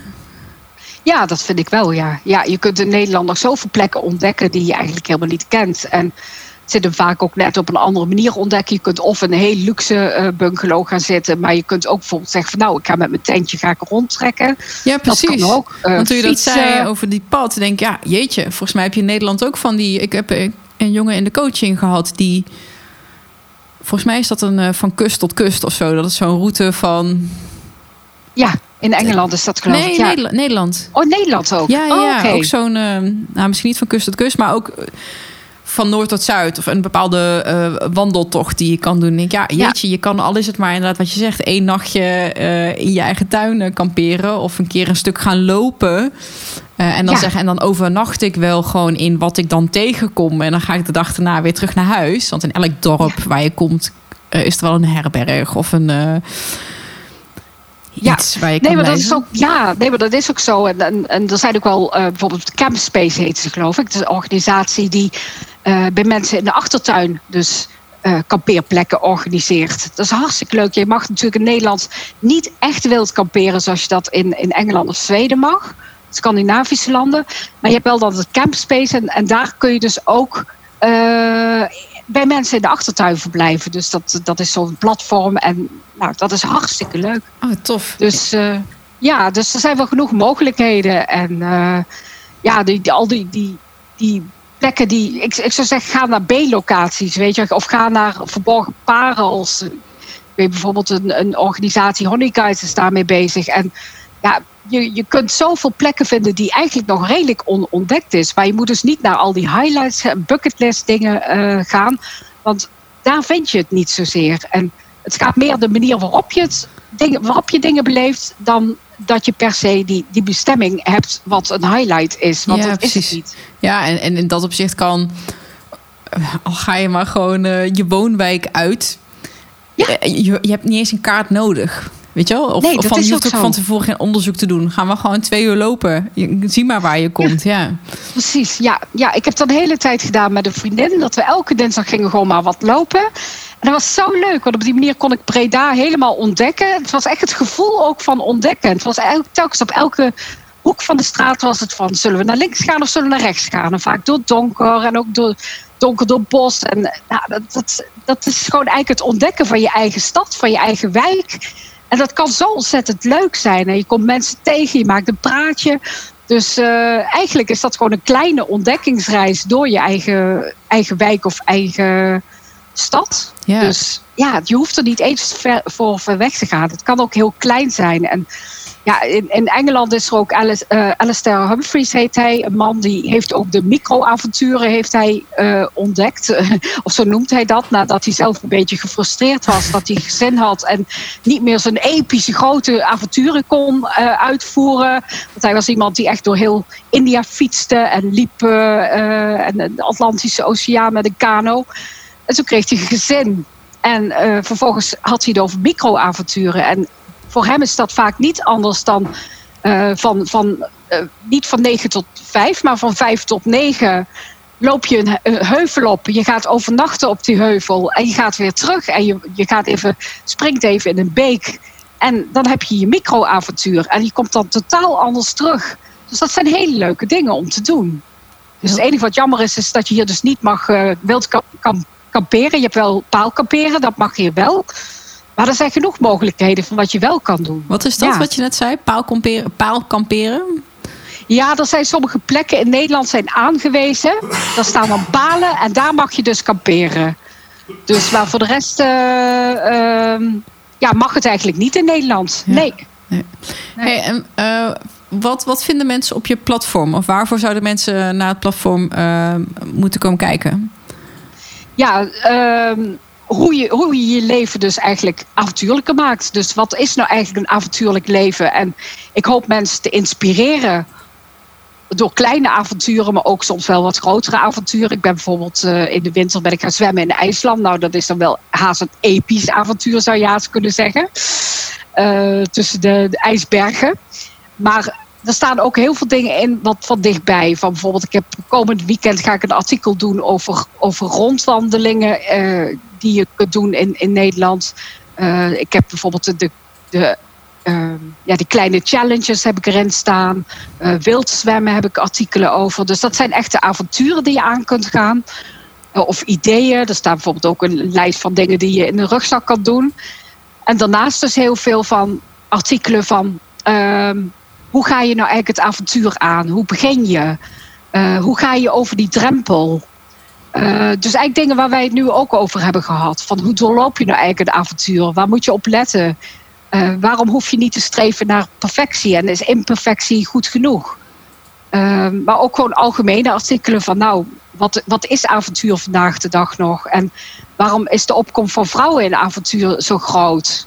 worden vergeleken met, nou ja, vroeger, eh, avontuur is natuurlijk altijd een beetje het domein van de man geweest. Hoorde heel sterk tot zijn identiteit. Maar wat je tegenwoordig ziet is dat veel vrouwen uh, het avontuur aangaan en ook heel veel ouderen. Het was vorig jaar is nog een, vrouw gestorven van 85 en ze heeft op haar 75ste voor de eerste keer de Zuidpool uh, heeft ze, uh, is ze naartoe gegaan en later nog naar de Noordpool. Dus je ziet ook dat de diversiteit van mensen die avontuurlijk worden is heel groot. En dat zijn allemaal onderwerpen waar ik aandacht aan besteed uh, aan platformen en in platform. En ja, tegelijkertijd bied ik daar ook workshops aan van avontuurlijk schrijven. Omdat ik zelf, ja, ik heb zelf een aantal boeken geschreven ook. En ik heb voor de Volkskrant heb ik gewerkt en uh, nog een aantal andere media. Dus dat zit ook wel een stukje expertise van mezelf. Ja. Wat, wat is dat precies, avontuurlijk schrijven dan? Uh, avontuurlijk schrijven is eigenlijk dat je ook probeert je niet. Schrijven heeft heel veel regeltjes eigenlijk. Ja. En um, als je heel erg je aan die regels gaat houden, dan kun je ook wel heel erg vastlopen. En heel erg jezelf, ja, een beetje krampachtig kun je gaan schrijven. En ja, er zijn heel veel regels waardoor je eigenlijk slechter gaat schrijven. En de avontuurlijk schrijven gaat er nou net over van, nou, ga eens uit die comfortzone van jezelf. Ga eens uh, kijken wat je intuïtie zegt, wat jouw droom ook is. Ga eens kijken waar jij, jij echt over zou willen schrijven. Waar ligt jouw avontuur? Dus waar zou jij over willen schrijven? Nou, allemaal dat soort uh, aspecten. Dus dat is eigenlijk ja, een soort nieuw vorm van schrijven die ik, die ik ben begonnen. Ja, ik zelf merk dat ik zelf toch heel intuïtief ben in mijn schrijven.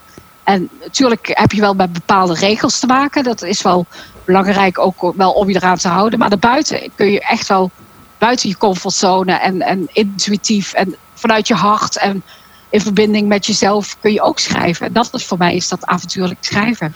En waarom denk je eigenlijk dat, er, dat dat nu meer, of dat die vrouwen daar nu meer in opkomst zijn, of dat we het meer weten? Want dan denk ik, volgens mij, misschien waren ze dat altijd al wel, maar meer stiekem of achter de schermen of wat minder erover pochen naar anderen.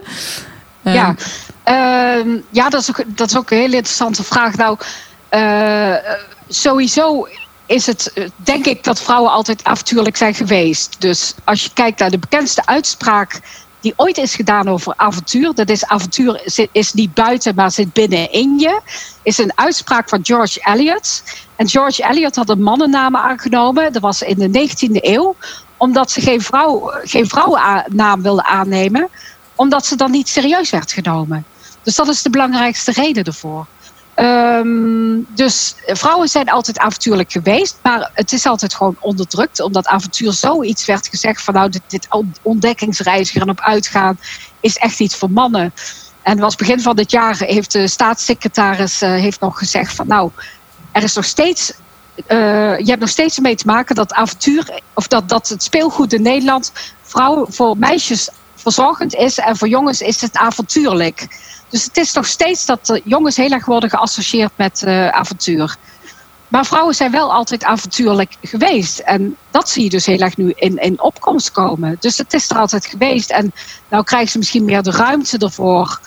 Uh, en nu zie je eigenlijk dat vrouwen eigenlijk best wel behoorlijk voorop beginnen te lopen in het avontuur. Als je kijkt naar echte avontuurlijk toerisme, de avontuurlijke reizigers, daar is 52% is vrouw.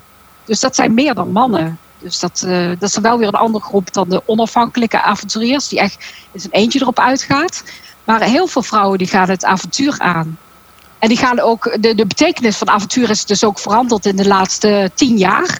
Tien jaar geleden had het te maken met risico, met uh, heel fysiek bezig zijn en uh, gevaar. En als je ziet hoe mensen nu avontuur definiëren, dat gaat veel meer over transformatie, persoonlijke groei, verbinding aangaan met anderen, openstaan voor nieuwe culturen, uh, ja, verbinding met de natuur. Dus ook de definitie van avontuur is in tien jaar tijd veranderd. En die laatste definitie past waarschijnlijk ook beter bij vrouwen. Dus die voelen zich dan beter bij. Uh, die voelen zich daar, daar meer bij passen. Ja, minder gericht op dat, dat dominantie en het overwinnen, het plunderen en het vergaren ja. en eigen maken. ja. Ja, ja, dat zeggen ze ook wel. Dat het ging, vroeger ging het veel meer over vlaggen planten en presteren. En nu gaat het meer over uh, de journey, het verhaal, het verbinden. Dus dat is enorm veranderd. Ja. En dat is in tien jaar tijd is dat dus zo veranderd. Ja. Interessant. Ja. Hey, wat, um, waar wil je het nog heel graag over hebben, waar we het nog niet over hebben gehad? Oh jee. Um, nou, ik denk dat ik heel veel onderwerpen eigenlijk al te sprake heb gebracht. Nou, misschien heb ik, ik nog wel, want een van de dingen die je zei triggerde ja. me. Um, jij zei Kijk, ik, volgens mij zijn jij en ik, we hebben alle twee niet zo heel erg problemen met zo over die drempel stappen en dat ongekende tegemoet uh, tre uh, treden. Uh, maar ik merk dat dat voor heel veel mensen wel is en ook een, een obstakel kan zijn. Ehm, vanuit jouw onderzoek of je persoonlijke ervaring, hoe, kan je dat soort mensen het beste een soort setje geven? Of dat je nou zelf wil doen of iemand wil helpen ook om dat, dat stapje te zetten? Wat is in jouw... Uh, ja. ja, ik heb er inderdaad ook een artikel over staan op een platform. Uh, ik denk een van de belangrijkste dingen, dat klinkt heel raar, maar is plan je avontuur. Dus je hebt een bepaald idee voor ogen van nou dit zou ik wel graag willen, maar ik vind het doodeng. Plan het dat je het zegt van uh, op die datum wil ik graag dit aangaan. Uh, maak een afspraak met jezelf, vertel het anderen. Zet het in je agenda. Nou, plan het. ja, want wat krijg je nou? Het grootste, een van de grootste problemen is dat mensen dingen gaan uitstellen. En uh, dan blijft het maar een droom. En het blijft maar, weet je, mensen willen hebben, hebben grote dromen, willen ooit nog eens keer dit of willen nog eens dat. Uh, als je plant, dan neem je dat voor jezelf weg. Dus dat is, dat is denk ik een heel belangrijk praktisch punt wat je zou kunnen doen. En, en blijf natuurlijk ook voor ogen houden waarom je het wilt doen. Waarom, waarom dat jouw droom is die jij nog graag in je leven zou willen doen. Al, al is het maar één ding. En blijf ook voor ogen houden wat ik straks zei, die doorstapmile. Ja. Dat als je eenmaal begint, dat het altijd reuze meevalt. Dan is het helemaal niet meer zo moeilijk. Ja, dus dat is denk ik ook wel heel belangrijk. Ja, ja. Dat plannen, dat, vind, dat is wel een goeie hoor. Uh, als ik kijk naar al is het maar mijn eigen vakanties of mijn vrije tijd. En als ondernemer al helemaal. Van, ja, uh, als ik het niet vrij plan of niet in mijn agenda zet, dan is er weer een week voorbij weer een maand voorbij. En je gaat maar gewoon door. Uh, en dan is het even shit, want je moet oh, hè, je bureau opruimen voordat je na een week of een maand weg kan. Dus het levert ook wel stress op. Maar denk, als ik het niet doe, die maand of die week, die plant zich zo weer vol. En denk ik, oh, wat fijn dat ik niet weg ben gegaan. Want nu kan ik al die dingen doen waar ik eigenlijk geen tijd meer voor had. Dus, en dan toch gewoon plannen en dan toch gewoon gaan. Ik denk dat dat, uh, want iedereen heeft het druk. En we kunnen onze tijd met honderd miljoen dingen vullen. Ja, dat is het ook. En, en er zijn, we zijn echt allemaal experts in het verzinnen van smoesjes. Maar smoesjes, dat zijn eigenlijk ja, pakketjes angst. Dat zijn eigenlijk, uh, ja, je bent er heel goed in om van allerlei dingen te verzinnen waarom je iets niet hoeft te doen. Of, of eerst de makkelijke dingen. Dus we zijn toch op een bepaalde manier ook alweer comfortmensen om eerst het makkelijke te doen. En alles wat een beetje zwaarder of moeilijker lijkt, om dat er maar uit te stellen. En als je echt in je agenda zet van nou, dan ga ik iets plannen wat dan ook. Ik heb het met mijn platform gedaan. Van nou, ik wil in januari wil ik online gaan. Of als ik naar, uh, nou, wil naar IJsland een, een, tocht door binnenland. Nou, dan zet ik dat echt in mijn agenda. Dat is heel tegenstrijdig natuurlijk met, met avontuur. Want avontuur denk ik van, oh, dat is iets wat je overkomt. Maar die eerste stap zul je toch moeten zeg, uh, zetten. Dat, dat is gewoon hoe het, hoe het nu werkt, denk ik. En dan overkomen je dingen. Maar ja, je moet met jezelf een afspraak maken om het te laten kunnen, of kunnen laten overkomen. Ja, ja, ja. Dus dat is wel belangrijk, ja. Heb je zelf... Ja, de tweede... Oh, ja? Ja? Ja, het tweede waar ik misschien nog wel over uh, zat te denken is... Uh, wat ik ook wel een van de mooie dingen van, van avontuur, daar heb ik het straks niet over uh, gehad. Dat is dat je niet alleen zelf enorm groeit, maar dat je op een gegeven moment ook merkt dat je impact wil hebben op de wereld. En je ziet dat ook heel groot bij astronauten bijvoorbeeld. Die hebben zoiets als het overview effect. Dus je kijkt, je maakt iets gigantisch moois mee. Iets, iets heel out of je comfortzone. En dan word je overweldigd van dingen. Dus, dus je ziet dat ook van de, de, de man of vrouw die op zo'n rot staat. Die ineens allemaal inzichten krijgt. En ja, je voelt dan die verbondenheid met, uh, met de natuur of met de mensheid. En je ziet dat heel veel mensen die, die avontuur hebben meegemaakt dat die dat ook doen uiteindelijk uh, in dienst van andere mensen. Dus, of in dienst van de wereld. En ik denk dat dat ook heel belangrijk is aan avontuur. Dat er nog een extra reden is voor avontuur om ervoor te pleiten. Is dat je de big picture veel meer gaat zien. Met die big picture bedoel ik ook uh, ja, het, de, de mensheid en het milieu. En ja, al, alles wat te maken heeft eigenlijk met sustainability. Eigenlijk met het behoud van de aarde. Ja. Dus en dat is wat die astronauten bijvoorbeeld ook weer hebben uh, gevoeld. Van nou, op het moment dat je daar zit, boven die aarde, dan voel je het, heb je het gevoel dat je moet gaan inzetten voor die aarde. Dat het een soort vriend van je wordt. Waar je iets voor wil gaan betekenen. En dat is ook nog wel een belangrijk effect van. Heel herkenbaar trouwens ook uh, dat je dat zegt. Een beetje een fase waar ik zelf nu in zit, merk ik. Zo van, oh ja, je wil en misschien ook wel juist door de avonturen. Ik ben twee weken in Peru geweest, daar bij een shamaan uh, gezeten. Maar ook andere dingen natuurlijk, het hele ondernemerschap. En, nou, basically mijn hele leven de afgelopen drie jaar. Uh, is dat het is geshift van oh, mijn persoonlijke groei of mijn angsten en obstakels en onzekerheden veel meer naar oké, en wat, wat hebben anderen hier aan? Los van dat het ook inherent goed is voor mij. Want als het, dan denk ik, ja, als ik er blij van word, dan straal ik dat ook uit naar de rest van de wereld. Dus eh, dat is al mooi. Um, maar interessant dat je dat zegt. Dat het juist ook een kenmerk is, of dat het overview-effect daar ook mee samenhangt. Juist doordat je in die liminal space, denk ik, bent geweest. En die inzicht en die, dat moment van reflectie en inzicht en stilstaan even hebt ervaren. Ja, het gaat echt over verbinding met jezelf. Op een gegeven moment kom je ook tot verbinding met anderen en verbinding met de wereld. En ja, dan ben je belangrijke stappen aan het maken. En dat is volgens mij een soort van, ja, misschien is het wel een soort van laatste fase van avontuur. Ik weet het niet. Maar uh, op een gegeven moment ga je dat voelen. Van nou, ik wil toch nog wat meer betekenen. Dan ben je met jezelf wel redelijk in het reinen, heb ik het idee. Van, Ja. nou, en, en dan krijg je misschien wel die fase van nou, nu wil ik echt impact hebben op de wereld. Ik wil uh, inspireren. En ja, goed, dat is misschien natuurlijk ook wel wat ik wil met mijn platform. Ja, precies. Dus je wilt mensen inspireren. En ja, je hoopt ze op een of andere manier tot goede dingen te zetten. Of je hoopt dat ze. Je hoopt eigenlijk dat, dat ze zelf uh, stappen gaan maken. Dat, dat, en uh, ik wil dan graag laten zien hoe, hoe, wat de rol van avontuurdering zou kunnen zijn. Een gekke vraag misschien, hè? maar kan een avontuur ook mislukken? Uh, nee, vind ik eigenlijk niet. Ja, het is natuurlijk heel moeilijk, want een, een, elk avontuur kan fataal aflopen. Dus dat is natuurlijk het gevaar van een avontuur. Ehm, Maar nou, heeft het dan feite... gefaald? Denk, ik denk dan nee, want je hebt gewoon nieuwe informatie ingewonnen over jezelf of je wereld of whatever.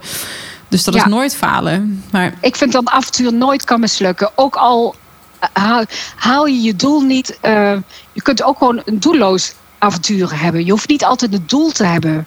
Dus dan kan dat, dat nou, doelbewust, doelloos rondzwerven, om het zo maar te zeggen, dat is ook een avontuur. Dus dan, ja, dat, dat, dan zit je, dan heb je niet over prestatie. En, en dat is ook niet meer waar het over moet gaan. Het moet gaan over de reis. Yeah. Of de, over de externe reis of de interne reis. En niet zozeer over welke vlag heb je geplant. Yeah. Kan natuurlijk wel. Tuurlijk hoop je als je misschien een tocht maakt of je gaat naar een bepaald land toe. Of, dan hoop je daar bepaalde dingen te zien. Maar het is niet het belangrijkste. Yeah. Dus die zien dat beetje cliché van de reis is belangrijker dan de bestemming dat gaat hier wel duidelijk op. Ja, ja en waar ik ja. ook aan moest denken, zo in de zin van mislukken. Als, als ik kijk naar de grote, enge, moeilijke avonturen die ik heb gedaan, er zijn ook die, die, die moments of despair. Dat het bijna een soort van paniek of paniekaanval is, of angstaanval, of echt. Dat je echt even heel diep zit. Dat je het af wil breken. Zo van: oké, okay, weet je wel, stop hier maar mee. Ik ga weer terug naar de. Zo van, en is het dan mislukt? Als je, dat, als je de, de, de escape hatch gebruikt. Zo van, oké, okay, nee, dat is nog te moeilijk. Of je breekt je reis af. Of je stopt met uh, de uitdaging waar je op dat moment in zit. Omdat het gewoon too much is. Nee hoor, dat is geen mislukking, vind ik. Want daar heb je van geleerd. En het is ook heel belangrijk om te weten waar je grenzen liggen, denk ik. Dus ook dat bewaken van je eigen grenzen. Natuurlijk ga je grenzen over, maar je mag ze ook bewaken. Dus het kan ook heel goed dat je zegt van nou nee, dit is nu even too much voor me. Ik heb zelf zo'n moment gehad. Ik heb niet afgebroken, want ik kon geen kant op. Maar dat ik voor het eerst wild ging kamperen. En ik hoorde van allerlei geluiden om. En snuiven van de ponies. En ik voelde me zo alleen daar. Dat ik dacht van ben ik nou mee bezig? Dus maar ik kon op dat moment niet afbreken. Maar misschien had ik het wel gedaan als ik op dat moment me ergens anders had bevonden. Maar dat, dat zijn momenten, ja, als je dat op dat moment niet, niet trekt, dan, dan is dat prima. En het is ook heel goed om naar je intuïtie te luisteren en zeggen van nou, nee, nu ga ik mijn grens over. En weer terug te trekken. Nou, Want te kijken het, of je misschien weer... Ja? Ik vond het heel, een heel lastige keuze hoor, want... Uh, alles in je schreeuwt, ik kan het niet, is te moeilijk, is te zwaar, wat doe ik dit voor, weet je wel, ik ga te ver of... Um, en denk ik, ja, weet je, moet ik dit nu doen? Moet ik hier nu doorheen? Of, moet, of is het nu uh, mijn intuïtie die zegt, nou, doe dit dan toch maar niet, weet je wel? Zo van, wat moet ik hier dan mee? Is het dan maar gewoon doorgaan? Ja. Uh, of is het echt een, een legitieme waarschuwing? Get the fuck out of here. het is niet goed wat je aan het doen bent. Ja, heel erg lastig, hè? Ja, ja. want soms is, kan het wel goed zijn om door te zetten. Dus ik heb het zelf vorig jaar gehad toen ik bovenop zo'n bergrit met aan twee kanten een afgrond uh, bevond. En dat ik echt op een gegeven moment gewoon moest gaan zitten. Want ik had zoiets van nee, ik uh, ga hier vanaf rollen. En uiteindelijk heb ik dat toch maar doorgezet. Ook omdat ik geen kant op moest. Het is heel erg lastig wat je dan moet doen. Soms, als je, als je het rationeel kunt inschatten van nou, is dit echt zo gevaarlijk? Dan zou ik toch zou ik zelf wel doorzetten. Maar als je het idee hebt van nou, ik heb hier nog niet uh, de, de ervaring of de kennis voor om dit te gaan doen. Dan, dan zou ik het zou ik, uh, toch gaan afhaken. Ja. Dus ja, je moet soms wel door wat moeilijke tijden, moeilijke dingen heen. Dat, dat, uh, dat is gewoon zo. En dat is ook wel het, net het leerproces. En uh, ik vind ook, als je het op dat moment niet doet, dan is het ook niet erg. En ik vind een van de dingen, en dat komt ook weer in, dat reis, in die reis van de held terug, is dat je achteraf nadenkt, je gaat reflecteren en nadenken van nou, wat is er eigenlijk precies gebeurd? En daar leer je ook weer van. Dus ook al voelt het op dat moment als een mislukking, het feit dat je het al hebt geprobeerd, dat is al heel wat. Dat je er al, al bijna bent geweest. Ja, en misschien besluit je van, nou, dit is voor mij nu te hoog gegrepen. Misschien moet er nog een tussenstap komen. Maar het kan ook uh, ja, de andere kant zijn. Dat is ook goed. Dus het, voor mijn gevoel kan een avontuur oh. uh, niet mislukken. Nee, stop. Dus. Uh... Oh, ik kan hem ook niet uit. Nou, weg. Sorry. Geeft het niet, ja. want ik wilde ook uh, uh, langzaam gaan afronden. Um, ja, ik heb het je eigenlijk al gevraagd en toen onderbrak ik je. Van, is er nog iets wat je nog graag wil meegeven aan degenen die nu aan het luisteren zijn? Of een, een soort van tip om te beginnen? Of juist de belangrijkste redenen voor jou om deze mindset meer te gaan cultiveren? Ja, uh, ja, ik kom dan toch weer heel snel bij die doorstepmile terecht. Van ja. nou, ga het gewoon doen en probeer het uit. En, en uh, weet gewoon, als je het gaat doen, dat het meevalt. En dat je ook het zodanig, dat je er zodanig veel van leert. Dat het een volgende keer ook wel een stuk makkelijker is. Dus het is eigenlijk een klein, het is een trap. Begin ook niet, begin niet te hoog. Begin niet de Mount Everest of zo. Weet je, begin gewoon op een klein heuveltje. En dat bedoel ik echt symbolisch dus ja. eigenlijk. Dus uh, begin in je eigen uh, stad, begin je eigen dorp. Uh, gewoon heel klein beginnen. En, en maak dat je eerste stap. En je zult zien van telkens zul je een paar stappen bij. En op een gegeven moment gaat het steeds makkelijker. Krijg je meer zelfvertrouwen erin. Uh, en wordt het avontuur aangaan steeds makkelijker. En zeker als je ziet van nou hoeveel het je oplevert ook. Ja. Dus en, en ook in je leven. Uh, het zijn eigenlijk een beetje van die enclaves in je leven, om het zo maar te zeggen. Zo, zo is het ooit wel eens een keertje door een filosoof uh, genoemd. Waarin je eventjes iets anders doet. En, en dat is verrassend. En je wordt weer wakker geschud. En uh, van, hé, hey, hier gebeurt wat anders. En ik dus, denk en, misschien en, ook wel het besef van, goh, weet je, en iedereen vindt dit spannend. Dit hoort erbij. Ja. Dus het betekent dat ik op het juiste aan het doen ben, want ik vind het spannend. Precies, ja. ja. ja. dus er is ook, dat, het maakt niet uit. Dus ik denk als je er zo al in staat, van je, je, je hoeft niet, het hoeft niet gecontroleerd, het hoeft niet, uh, je, er is geen sprake van falen. Je, je probeert van alles, zie het als een spel. Zie het ook vooral uh, als iets wat heel erg leuk is. Dus, dus ook met die positieve blik van nou, leuk, ik word uitgedaagd, het is een spel, het is... Uh, ik ga dingen tegenkomen, ik ga dingen leren. Zo moet je erin staan, denk ja, ik. Dus ja. eigenlijk met een hele positieve mindset. En ja, dan maakt het eigenlijk niet eens uit wat voor avontuur het ook is, of hoe groot het is of hoe klein. Dat maakt helemaal niet uit. Maar elk avontuur wat je zo aangaat, kan denk ik dan heel leuk en verrassend en leerzaam. En brengt je wijsheid, het brengt je groei. Dus kan je heel veel opleveren. Tof. Heel, ik, ga, ik ben heel benieuwd wat je verder nog met je platform gaat doen. En wat we allemaal nog van jou kunnen verwachten de komende op jouw avontuur. heel flauw. um, ja, dankjewel voor je tijd. En voor je, wat ik vond echt super inspirerend. Uh, ik heb echt helemaal ja, zin om uh, lekker aan de wandel nu te gaan. Ga ik ook zo meteen uh, lekker doen. Ja.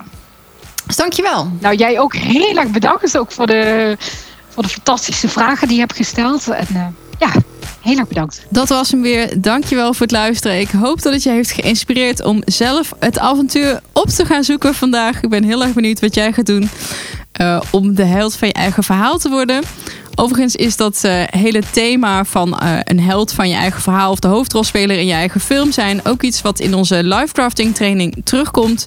Dus als je nog op zoek bent naar een hele praktische training uh, rondom persoonlijke ontwikkeling en groei, neem dan vooral even een kijkje op transformatiepodcast.nl/slash lifecrafting. Er rest mij niet heel veel meer dan jou een hele fijne dag te wensen. En ik hoop dat ik je volgende week weer spreek, want dan gaan we ook iets heel cools doen. En dan heb ik het met Denise de Chams over lichaamstaal en gezichtsuitdrukking en transformatie van buitenaf in plaats van van binnenuit. Maar dat hoor je dus volgende week. En als je dat niet wil missen, uh, klik dan gewoon op uh, abonneer, subscribe of gewoon een like. Is ook natuurlijk helemaal cool. Alright, tot dan.